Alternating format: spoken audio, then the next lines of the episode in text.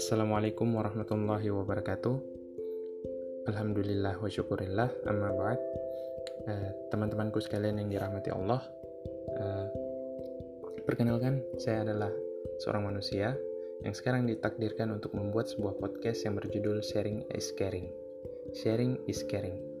Nah, pada kesempatan kali ini saya akan menjelaskan kenapa saya memilih judul tersebut dan apa tema di dalamnya.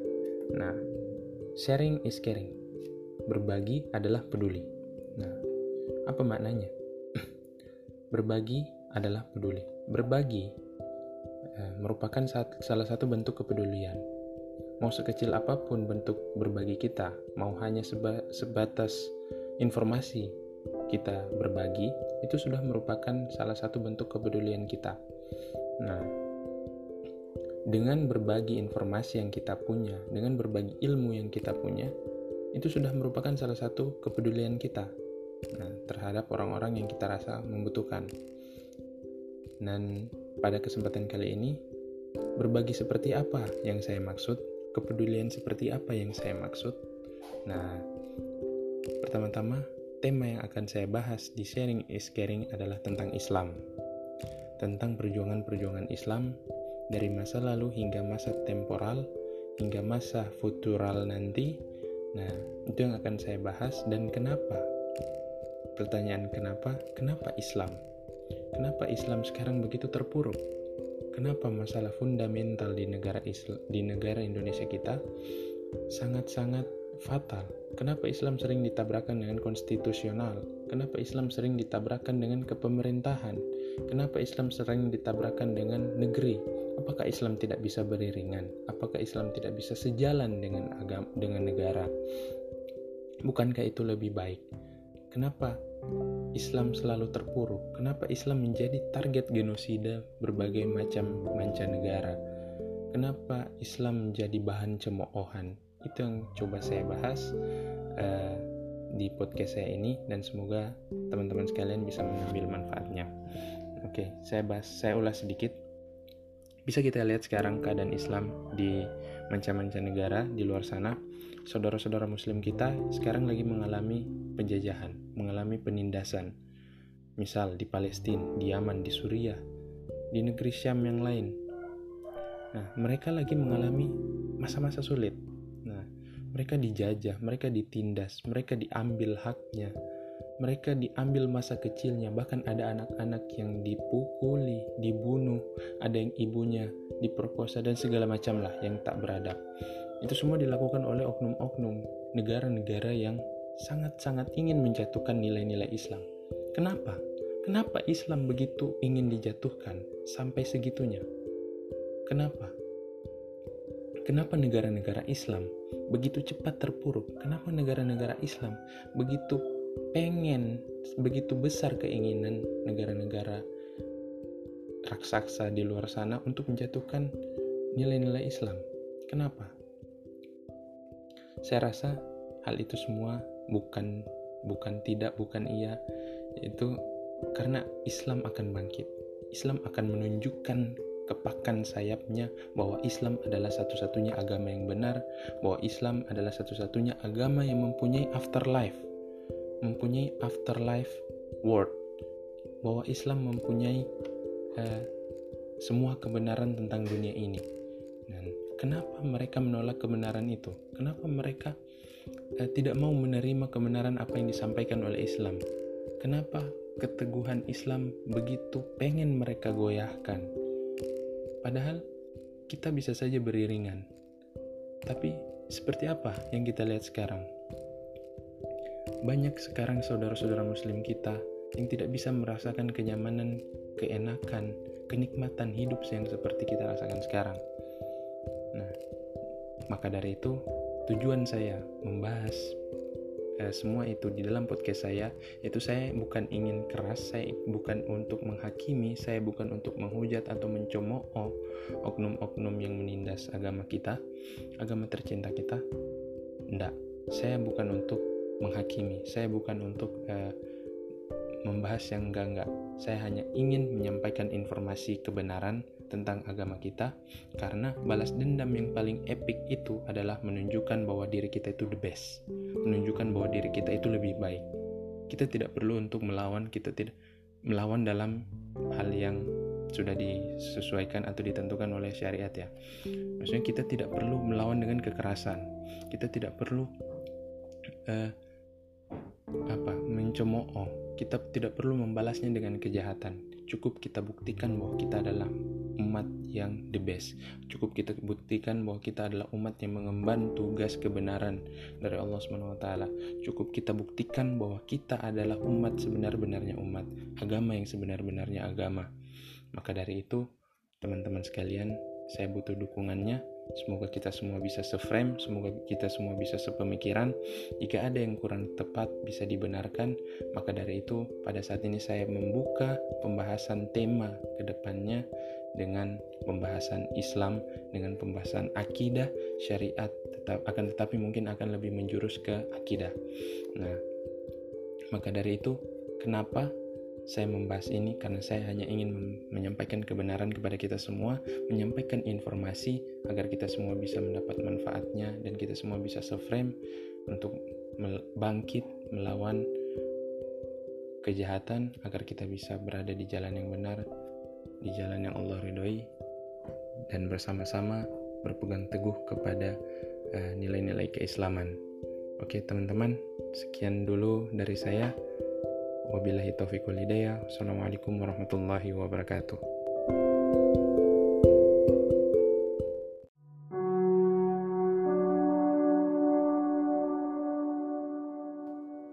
Bismillahirrahmanirrahim. Assalamualaikum warahmatullahi wabarakatuh. Alhamdulillah wa syukurillah. Asyhadu an la ilaha illallah, asyhadu anna Muhammadar Rasulullah. Allahumma salli ala Muhammad wa ala ali Muhammad Amma ba'd.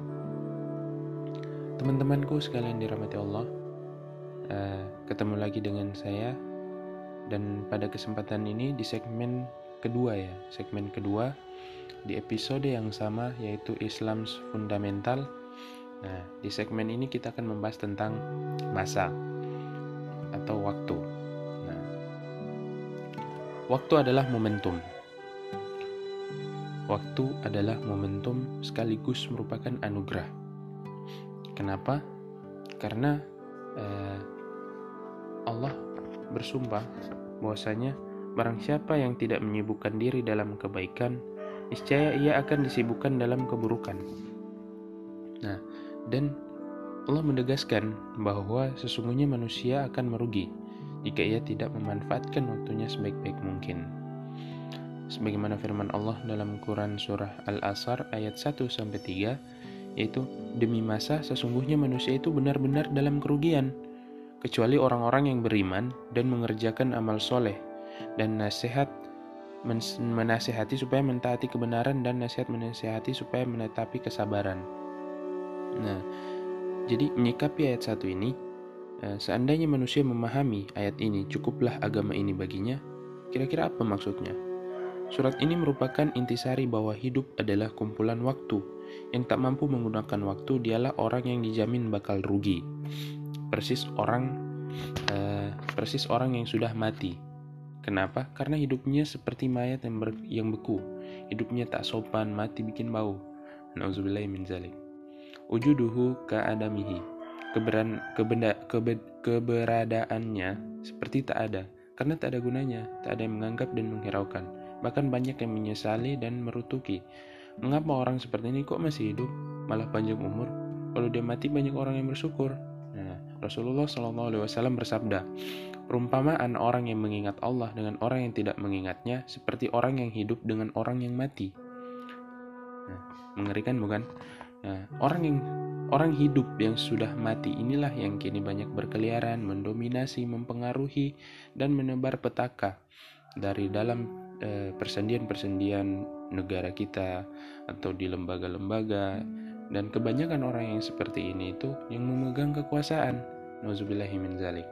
Kadang kita pun takut karenanya e, mereka ada di sekitar kita kadang menjelma menjadi diri kita juga kan? Ya.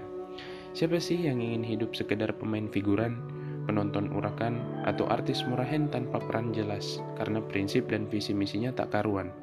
Berbagai momentum lewat, kesuksesan minggat, bahagia pun mencelat. Rasulullah SAW bersabda, ada dua nikmat di mana banyak orang yang tertipu dengan keduanya. Yang pertama nikmat sehat dan kedua nikmat waktu luang. Nah, kenapa orang banyak melalaikan itu?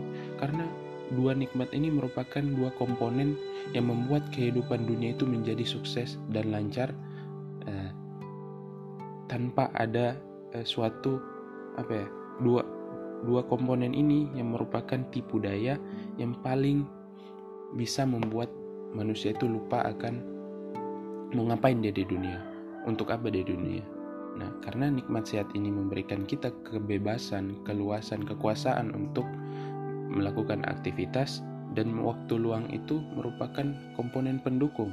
Ini sama-sama. Ini berjalan seiringan. Nah, jika kita tidak memanfaatkannya sebaik-baik mungkin, maka uh, kita akan terlena dengan urusan dunia. Nah, karena waktu adalah kunci sukses kita, jelas. Nah, coba kita berhitung. Nah, saya pernah baca satu buku, bahwasanya Nabi Muhammad pernah bilang rata-rata umur umatnya sekitar 60 tahun. Waktu kita selama dalam sehari itu kan 24 jam. Cara kita menggunakan waktu eh, adalah yang membuat kita berbeda dengan orang-orang lainnya. Kalau dihitung, masing-masing waktu kita sama. 60 detik dalam satu menit, 60 menit dalam satu jam, dan 24 jam dalam eh, sehari. 7 hari sepekan dan seterusnya. Nah, kalau orang umurnya 60 tahun rata-rata dan menjadikan 8 jam sehari untuk tidur, maka dalam 60 tahun ia telah tidur 20 tahun. Innalillahi wa inna ilaihi rajiun. Nah, dan maka dari itulah kebanyakan manusia. Nah, semoga kita uh, merupakan golongan orang-orang yang dapat memanfaatkan waktunya. Dan ingat teman-teman, ada tiga hal yang tak pernah kita dapatkan kembali. Yang pertama yaitu kata yang telah terucap, dua waktu yang telah lewat, tiga momentum yang diabaikan. Nah, atau atau di uh, buku lain juga aku pernah baca kata yang telah diucap, waktu yang telah lewat, kemudian berbakti kepada orang tua. Nah, tiga hal yang tak pernah kita dapatkan. Nah, kemudian saya akan membahas itu. Kata yang telah diucapkan. Ini merupakan perkara lisan, perkara perasaan, perkara uh, sosial. Kenapa? Karena lisan kita ini merupakan uh, salah satu organ tubuh yang Allah ciptakan yang sangat berpengaruh uh, dampaknya ketika kita memanfaatkannya atau menggunakannya dalam keadaan dalam bersosial. Ketika kita menggunakannya untuk hal-hal yang baik, mengucapkan kebenaran, menyampaikan kebenaran, menyampaikan Eh, petunjuk-petunjuk untuk orang-orang yang membutuhkan, menyampaikan suatu informasi yang bermanfaat, itu fine-fine saja. Malah itu merupakan suatu anjuran dalam Islam.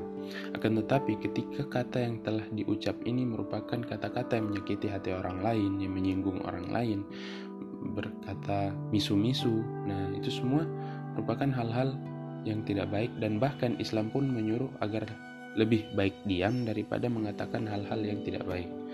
Nah, maka dari itu teman-teman, eh, waktu adalah momentum. Momentum untuk apa? Untuk berprestasi. Nah, berprestasi dalam hal apa pun. Nah, sama halnya kita eh,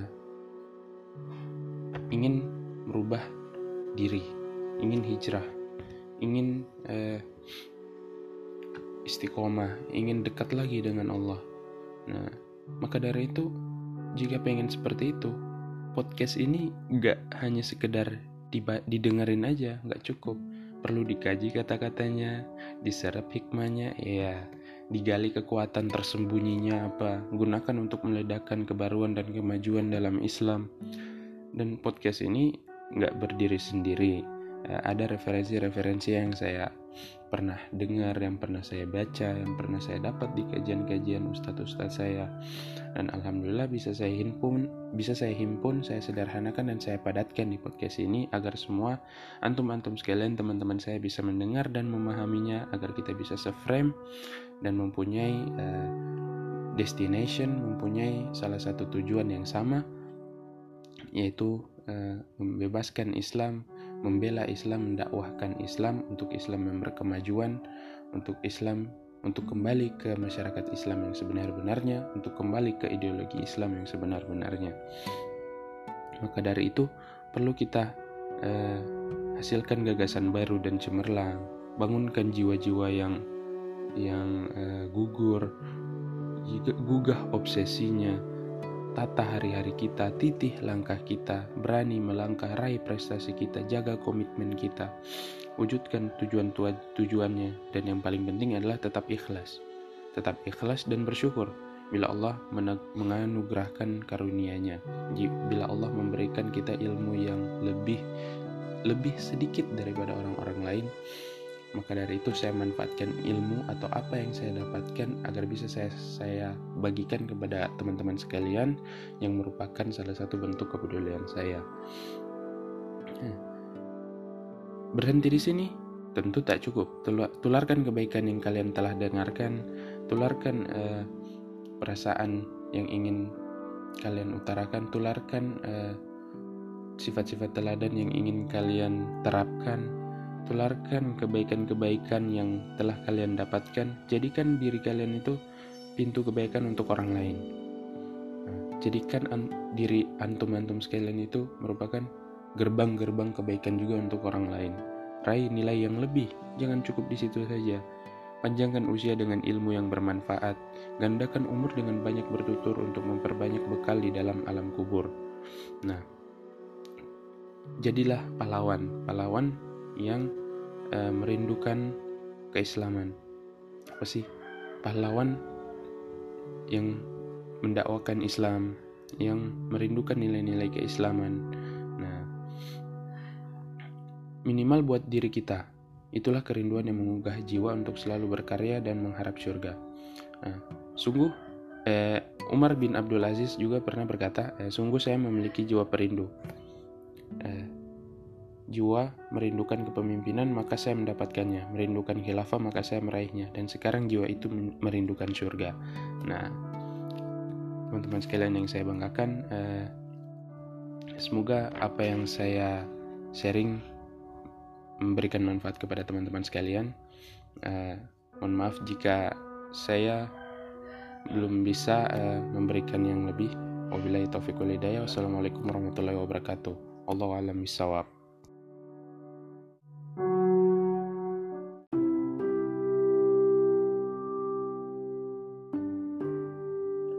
Assalamualaikum warahmatullahi wabarakatuh. Alhamdulillah wa syukurillah. Asyhadu an la ilaha illallah wa asyhadu anna Muhammadar Rasulullah. Amma ba'd.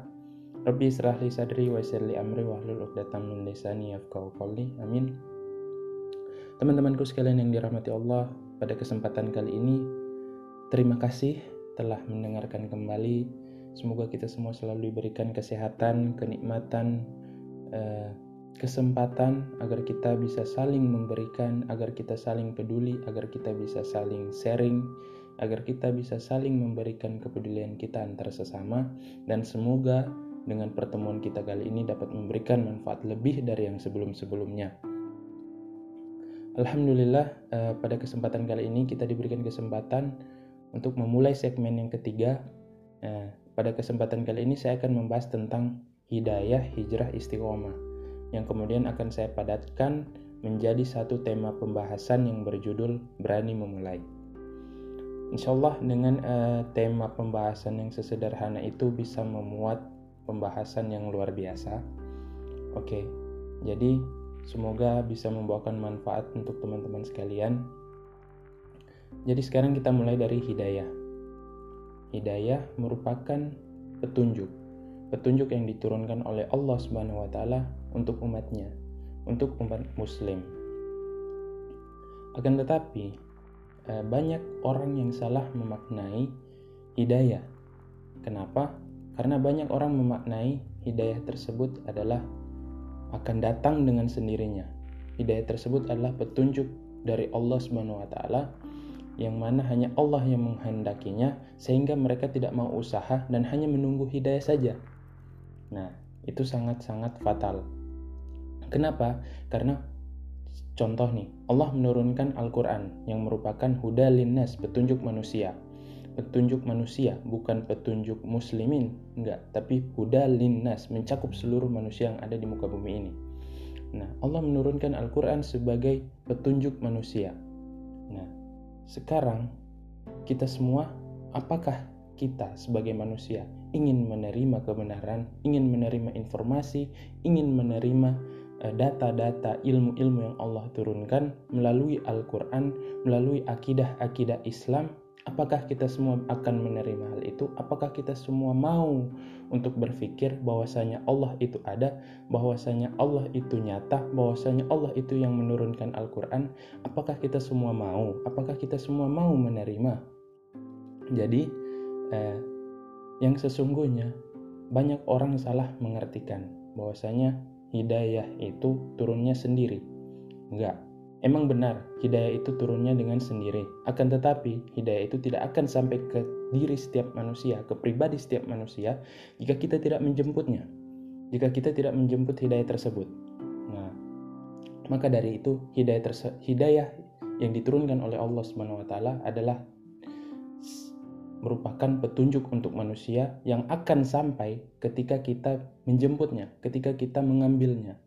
Nah, contoh nih, contoh lagi. Ada seorang uh, ateis misalkan mau nanya kepada saya tentang kebenaran-kebenaran Islam. Bertanya-tanya tentang saya tentang uh, sejarah-sejarah Islam, kebesaran-kebesaran Allah Subhanahu wa taala. Uh, kisah-kisah Rasulullah SAW, kisah-kisah para nabi. Setelah dia bertanya, saya tanya lagi, untuk apa kamu bertanya? Terus dia bilang, saya ingin mencari kebenaran Allah. Apakah benar? Nah, terus saya akan saya tanya lagi. Kemudian jika kamu udah tahu kebenarannya, jika kamu udah tahu semua kekuasaan, kebesaran Allah yang ada di Al-Qur'an yang tadi saya jelaskan, kira-kira apa yang akan kamu lakukan ketika kamu sudah menerima semua informasi tersebut? Apakah kamu akan masuk Islam ataukah kamu hanya ingin mencari informasi saja tapi kamu tidak mau menerimanya? Karena lebih sulit untuk uh, membohongi diri sendiri, lebih sulit untuk menafikan pikiran kita karena suatu kebenaran yang seharusnya kita terima akan tetapi kita tolak. Nah, maka dari itu hidayah tersebut adalah petunjuk yang harus kita terima, bukan yang kita tunggu-tunggu, bukan hanya dengan uh, pangku kaki aja hidayah tersebut datang, petunjuk tersebut datang, enggak Hidayah merupakan huda linnas yang harus kita jemput, yang harus kita kaji, yang harus kita cari maknanya, yang harus kita bentuk akidahnya agar kita bisa menjadi pribadi seorang muslim yang kuat, yang kokoh, yang teguh berawal dari pertanyaan kenapa? Why? Kenapa harus Islam? Kenapa Tuhan itu harus Allah? Kenapa Rasul itu harus Muhammad? Kenapa kitab atau huda itu, hidayah itu harus Al-Quran? Contoh kecil lagi gini. Kita jalan nih, maghrib-maghrib. Nah, terus kita jalan jalan-jalan ke mall. Terus kemudian lihat orang lewat depan masjid. Kita kita lewat depan masjid kemudian lihat orang sholat. Kemudian kita nggak nggak mikir apa-apa gitu, lewat aja ngelihat orang sholat. Akan tetapi kalau dipikir singkatnya gini, seberapa susah sih Allah memberikan kalian jalan yang tidak melihat orang sholat? Yang tidak harus lewat masjid. Seberapa susah Allah lewatkan kalian di tempat yang tidak ada masjidnya? Bukankah Allah menyuruh kita untuk sholat? Bukankah Allah memperlihatkan hidayah untuk kita? Petunjuk bahwasanya, oh ini sudah waktunya sholat, ayo sholat. Seberapa susah Allah sih cuma buat untuk membelokkan motor kita ke jalan yang tidak ada orang masjidnya. Tapi kenapa kita harus melihat orang sholat? Bukankah itu salah satu kode dari Allah yang kita tidak sadari? Nah maka dari itu hidayah itu selalu datang dari mana saja. Akan tetapi kitanya yang harus peka, kitanya harus menyadari kode dari Allah. Kenapa? Karena kita kita udah dimanja, kita udah dimanja loh. Kita diberikan hidayah, tapi kita nggak mau terima. Kita diberikan petunjuk, tapi kita nggak mau mikir gitu. Mikir aja dikit, mikir aja dikit. Kita bisa kok temuin Allah di mana kita bisa kok temuin kebenaran-kebenaran Islam yang penting kita terima yang penting kita tidak menafikan kebenaran yang datang kepada pikiran kita gitu.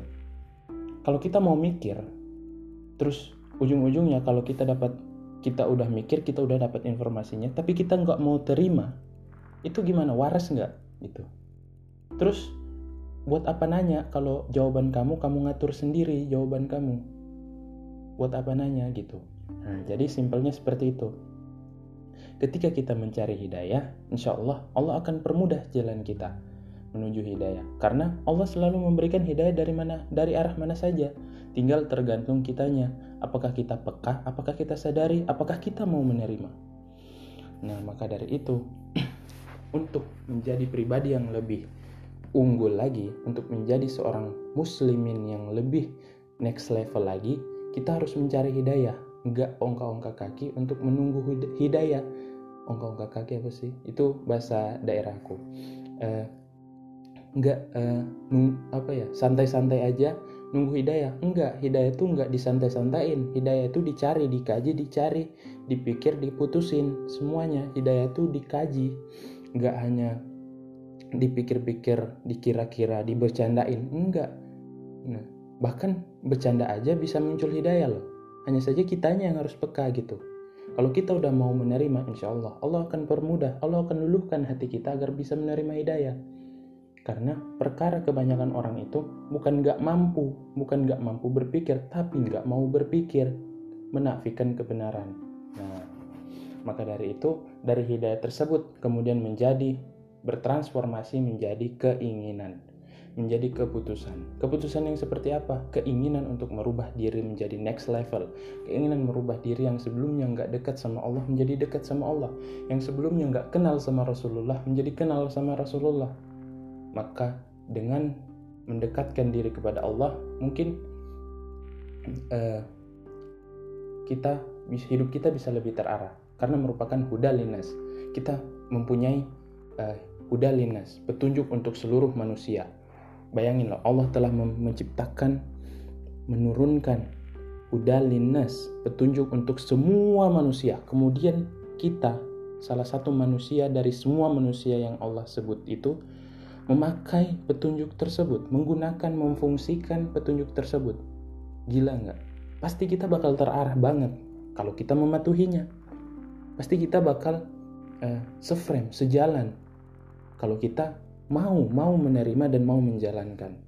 Maka dari itu, ketika kita telah mendapatkan hidayah, maka akan muncullah perasaan untuk berubah, maka akan muncullah motivasi, inspirasi, dan tarikan dorongan dari dalam dan luar agar kita bisa menjadi pribadi yang lebih baik, yang mana hal itu disebut dengan hijrah. Nah, oke, okay, saya tarik nafas dulu. hijrah. Oke, okay. kita mulai dari hijrah. Hijrah adalah berpindah tempat. Nah, hijrah dalam artian berubah merupakan e, transformasi diri menjadi pribadi yang lebih baik lagi, khususnya dalam e, Islam. Hijrah merupakan e, proses transformasi diri dari yang sebelumnya, yang kayak saya bilang tadi, dari yang sebelumnya belum dekat sama Allah hingga sudah dekat sama Allah dari yang sebelumnya belum terlalu kenal sama kisah-kisah sirah-sirah Nabi Muhammad hingga bisa kenal hafal semua uh, nasab-nasabnya uh, saudara-saudaranya kisah-kisahnya sahabat-sahabatnya.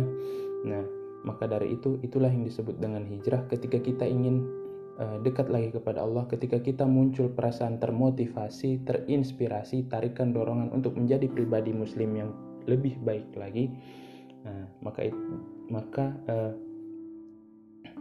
aktivitas yang seperti ini disebut dengan hijrah. Nah, ketika kita hijrah, nggak gampang, jujur nggak gampang. Hijrah itu nggak gampang.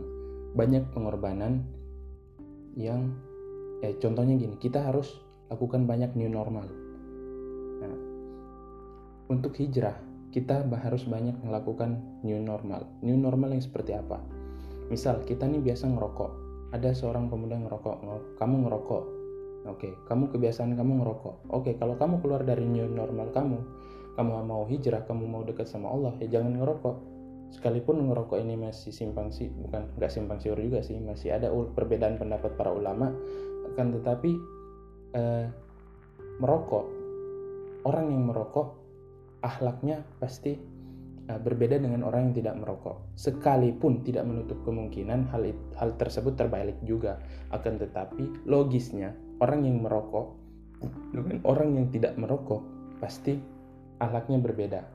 Pasti ahlaknya berbeda.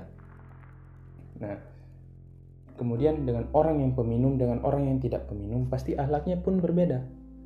Nah, maka dari itu, ketika kamu ingin hijrah, maka harus ada hal-hal yang new normal yang harus kamu lakukan. Berawal dari yang terpaksa hingga ikhlas. Berawal yang dari terpaksa hingga ikhlas. Berawal dari yang awalnya eh, sholat isyanya nggak sholat, ya sekarang sholat isyanya jam 10, nggak apa-apa. Berawal dari yang terpaksa dulu, ntar jadi terasa bedanya. Nah, maka dari itu teman-teman, eh, untuk hijrah kita harus banyak berkorban. Kenapa? Sebenarnya gak banyak berkorban juga. Kita hanya butuh pengorbanan waktu, pengorbanan perasaan, pengorbanan keikhlasan, dan pengorbanan pikiran saja. Kita nggak ada pengorbanan materi, enggak. Hijrah itu simpel kok. Dengan niat kita ingin berubah pun itu sudah termasuk hijrah. Hanya saja, memang untuk orang yang ingin hijrah pasti banyak cobaan dan godaan Gak semata-mata kamu mau hijrah, terus kamu bebas dari godaan setan. Oh enggak, justru kalau kamu mau hijrah, tuh godaan besar banget. Pasti, itu jelas. Misal nih, kamu yang sebelumnya peminum, perokok, pezina, terus kamu mau hijrah, kamu buang semua kebiasaan kamu, itu sulit banget. Sulit banget. Misal, kamu yang biasa siul-siulan, terus kamu tiba-tiba eh, ada nenek kamu atau orang tua nenek kamu yang yang ngomong eh jangan siul-siul gini gini gini. Tapi karena itu udah jadi kebiasaan kamu kadang kamu keceplosan. Siulan atau keceplosan misu kalau udah kebiasaan misu-misu. Nah sama halnya. Jadi untuk hijrah kita harus keluar dari new normal. New normal yang seperti apa? New normal yang tidak sesuai dengan syariat. New normal yang negatif. New normal yang dilarang dalam Islam. Nah maka dari itu eh, tapi eh, apakah keluar dari new normal yang sesuai dengan syariat Islam itu buruk? Oh, enggak. Tentu saja Islam mengajarkan kebaikan. Coba kamu keluar dari new normal kamu yang biasanya minum sekarang enggak minum. Sehat enggak? Sehat. Sehat. Itu kan kita minum karena kita turn off kan akal kita dan kita hanya ingin mabuk. Yang ada di pikiran oh saya mau mabuk saya ingin keluar dari masalah-masalah pemikiran. Maka dari itu saya mabuk. Kita hanya men-turn off kan pemikiran kita. Padahal kalau kita turn on pikiran kita otak kita pasti kita bakal mikir oh kalau saya minum pasti saya bakal sakit saya bakal paru-paru saya hangus tenggorokan saya meleleh gini gini gini gini gini. Kalau kita mikir tapi kalau kita nggak mikir kita hanya memprioritaskan hawa nafsu kita, pasti kita akan langsung terbuai dengan semua itu, dengan kenikmatan yang hanya sementara, yang hanya sementara terus merusak diri, rugi kan? Nah, sedangkan kita di, ketika ingin hijrah, kita dipaksa harus meninggalkan new normal yang positif, eh, new normal yang negatif tadi dari kehidupan kita. Nggak apa-apa kok berawal dari yang berhenti dulu minum, berhenti dulu ngerokok, ntar berhenti zina, gini gini gini gak apa-apa kok. Yang berawal dari terpaksa. Aku juga gitu. Aku pernah ngerasain. Dulu aku waktu mau hijrah aja eh, aku harus perlahan-lahan menata diri dulu. Mulai dari hal-hal kecil aku hapus aku eh, hilangkan aku hilangkan kebiasaan-kebiasaan buruk. Mulai dari kebiasaan-kebiasaan ngomong kat, ngomong kotor ngomong kasar. Mulai dari kebiasaan-kebiasaan buang sampah sembarangan. Itu semua mempengaruhi akhlak. Karena Rasulullah Shallallahu Alaihi Wasallam bersabda aku utusan Allah, aku rasul utusan Allah yang ingin memperbaiki akhlak umat manusia. Aku adalah rasul utusan Allah yang akan memperbaiki akhlak. Maka dari itu, ketika akhlaknya baik, maka hijrah pun akan mudah, akan terasa mudah. Gitu. Karena kenapa? Ketika akhlak baik, otomatis akan beriringan dengan uh, akal kita. Ketika akal kita sehat, otomatis kita bakal mikir ketika melakukan sesuatu yang buruk. Itu. Maka dari itu hijrah merupakan salah satu hal yang harus kita lakukan ketika kita ingin menjadi uh, salah satu pribadi muslim yang baik. Nah, dan hijrah bukan hal yang gampang untuk awal-awal emang susah, tapi kalau kita udah terbiasa dengan meninggalkan kebiasaan-kebiasaan buruk pasti kita bisa.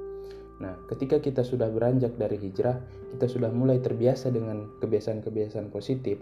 Kita sudah mulai terbiasa dengan kitanya yang tidak uh, hidup sehat. Kita sudah biasa dengan kitanya yang sikat gigi pagi.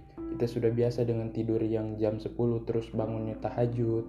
Itu kan enak. Kita sehat. Pagi bangun segar, olahraga, uh, kemudian uh, mandi dan sebagainya. Itu semua kan sehat. Islam mengajarkan yang baik Gak ada Islam mengajarkan yang kotor, jorok, kemudian sakit-sakitan. Enggak. Islam mengajarkan yang baik, yang sehat, yang bersih. Maka dari itu ketika kita ingin hijrah, gak ada namanya orang hijrah kemudian jadi lebih baik, eh jadi lebih buruk. Gak ada orang istiqomah hijrah kemudian menjadi buruk. Kenapa? Karena ketika kita ingin hijrah, ketika kita ingin istiqomah, akan tetapi hijrah dan istiqomah kita malah membuat kita menjadi kasar, malah membuat kita menjadi sering ngomong kotor, malah membuat kita jadi emosian, maka iman kita perlu dipertanyakan. Kita nyembah Tuhan atau nyembah ego kita? Itu. Maka dari itu, eh, ketika kita sudah terbiasa dengan uh, ber, apa kebiasaan-kebiasaan positif kita, maka kita harus naik lagi ke progres selanjutnya yaitu bertahan di tahap itu kemudian meningkatkan keimanan kita yang dinamakan dengan istiqomah nah ketika istiqomah cobaannya bakal lebih berat teman-teman. Kenapa? Karena ketika kita hijrah aja yang ingin memulai itu godaannya luar biasa. Kita harus keluar dari zona nyaman kita yang negatif-negatif kemudian kita alokasikan kepada kegiatan-kegiatan positif sesuai syariat Islam. Sholat lima waktu isya subuh lohor asar maghrib. Nah kemudian eh, kita harus sering sedekah gini gini keluarin harta gini gini gini kalau kalau orang yang nggak ikhlas pasti mikirnya ih ntar aku gini ya gini deh ntar aku sholat lah pasti capek gini gini belum terjadi kita udah mikirin duluan susahnya. Padahal enggak. Kalau kalian kerjainnya itu hanya sebatas perintah aja capek ditunaikan gitu capek. Kita harus lihat hikmah di balik perintah tersebut. Oh Allah kenapa Allah memerintahkan kita sholat? Kenapa Allah perintahkan kita sedekah? Kenapa Allah perintahkan ini itu? Kenapa? Why? Bukan bagaimana sedekah bagaimana sholat enggak. Tapi kenapa Allah memerintahkan kita sholat? Oh ternyata ketika kita sholat Allah janjikan kemenangan. Hayya ala sholat, hayya ala falah. Ayo dirikan sholat, maka aku akan berikan kemenangan kepada kamu. Aku akan berikan kedamaian, ke kesuksesan kepada kamu. Akhirat saja aku berikan, apalagi cuma dunia. Harta saja aku berikan, seluruh isi dunia aja aku berikan, apalagi cuma si Andi. Iya, apalagi hanya si Rido, eh, kan? Apalagi hanya si Aryo, enggak.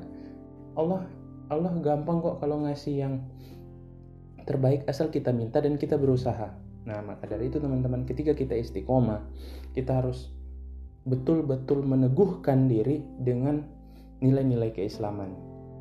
Maka dari itu bagaimana caranya? Kita harus paham dulu, kita harus paham bagaimana bagaimana es, eh, esensinya, kita harus paham dulu bagaimana konsepnya kenapa harus Islam, kenapa kita harus sholat, kenapa kita harus sedekah, kenapa kita harus bangun tahajud. Kita harus tahu alasan semua itu agar kita mau melaksanakan. Karena pertanyaan kenapa merupakan pertanyaan yang menghasilkan jawaban motivasi.